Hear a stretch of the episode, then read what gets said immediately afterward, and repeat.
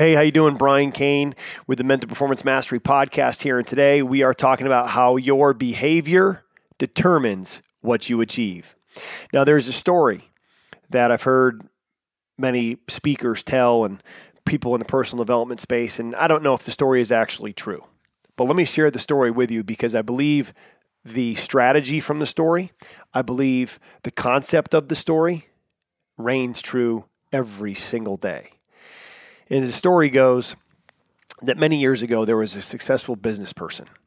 And that successful business person one day was talking about how did you get to where you want to be? How'd you, how'd you get to where you are as a successful business entrepreneur? He said, Well, to find out where I got to, how I got to where I am today, we got to go back to where I was a long time ago.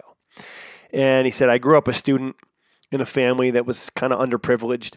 I grew up as, as a student and I was always in trouble. I was the guy who sat in the back of the class, never took a note, disrupted, didn't pay attention, hung out with the wrong crowd. And the school just passed me every year to try to push me through because they only wanted to deal with me for 12 years, didn't want to hold me back. And then my mom had always asked me to take the SAT so that I could potentially go to college. Now, I had no interest in going to college, but I figured it might get you know my mom off my back if I took the SAT is what this as as this successful business entrepreneur told the story. He said so about his junior year of high school, he takes the SAT. About a month later, continuing during his summer of screwing around time, he gets a letter in the mail from Princeton, New Jersey that says, Congratulations. You got a 1480 out of 1600 on your SAT. That puts you in the top 5% in the United States. And his mom sees the letter and she said to him, She's like, Did you cheat? Did you cheat on your SAT? You had to have cheated. And he's like, Mom, I didn't cheat. I actually tried. I looked left and right. And all the scantrons that people had were different than the ones I had. So I couldn't cheat. So I just went to work. She's like, Well, I knew. I knew you weren't stupid. I knew you were just lazy. And he said that moment changed his life because he realized that his mother was true. You see, he was really smart. He was a 1480 but he had lazy behaviors. He behaved like a 480, not a 1480. But once word got out, because he finished actually the highest of anyone in his school, word got out that this was a 1480, this was a genius, this was a smart student. He started behaving differently, hung out with different kids, went to class, sat in the front row, took notes because he said, Well, if I'm smart, might as well get something out of this.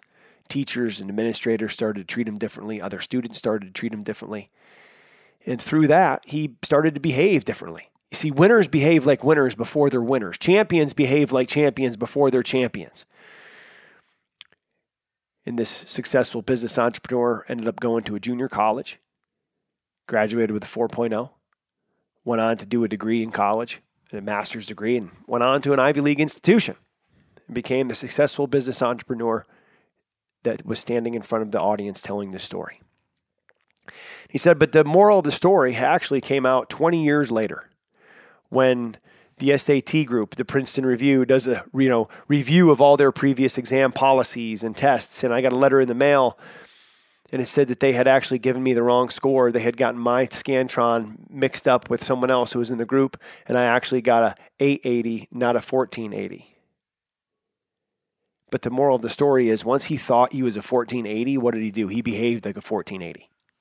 Bob Rotella, in his book How Champions Think, goes on to say that LeBron James, Muhammad Ali, Michael Jordan, these athletes act like winners before they're a winner. Trevor Moawad, in his book It Takes What It Takes, works a lot with quarterback Russell Wilson of the Seattle Seahawks, who's an undersized quarterback. I don't even think he's six feet tall. He's one of the best in the game, one of the best in the world behaves like a winner before he was a winner. George St. Pierre, a UFC fighter who I had a chance to corner uh, and work with for many fights in his career. George St. Pierre said before his fight with Michael Bisping on ESPN's Highly Questionable, he said, you know, winners act like winners before they're winners. Champions act like champions before they're champions. So, how are you acting? How are you behaving? Are you behaving like a winner? Are you behaving like a 1480? Are you behaving like an 880?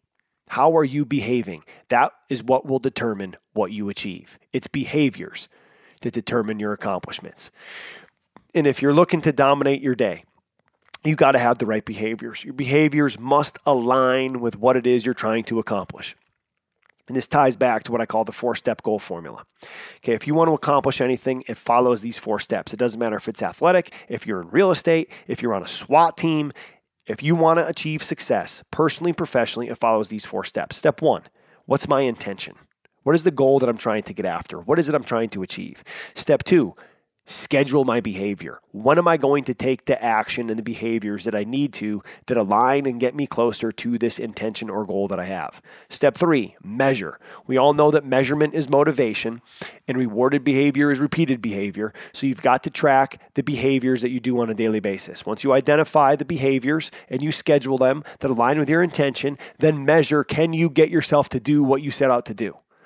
And we call it the start, stop, continue, right? Once you identify, hey, here's my goal, here's my intention, here's the time I'm going to dedicate to it, here's the behaviors I got to stop, here's the behaviors I got to start, here's the behaviors I'm going to continue.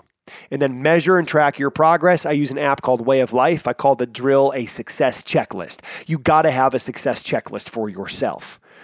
Milwaukee Brewers pitcher Corbin Burnes talked about this.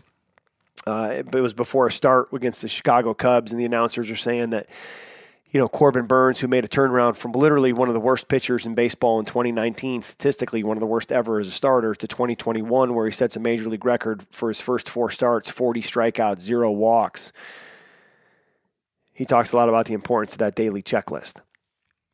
That's step three measure. And then step four is reflect and refocus. So the four step goal formula set your intention, schedule your intentions is two, so set your intention is one, schedule your intentions is two, measure your behavior execution on those intentions is three, reflect and refocus.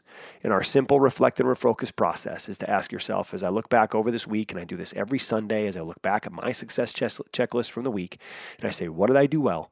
What do I want to do better? How am I going to do it? That's your reflect and re- your refocus. And as you reflect and you refocus, you can refine and upgrade your behavior. And as you refine and upgrade your behavior, you will refine and upgrade what it is you achieve because it's your behaviors that determine what you achieve. Dominate the day. Thanks for listening to the Brian Cain Mental Performance Podcast on the Ironclad Content Network. If you liked the show, be sure to leave us a rating and a review, and don't forget to follow me on Instagram and Twitter at Brian Cain Peak. I'll see you next time.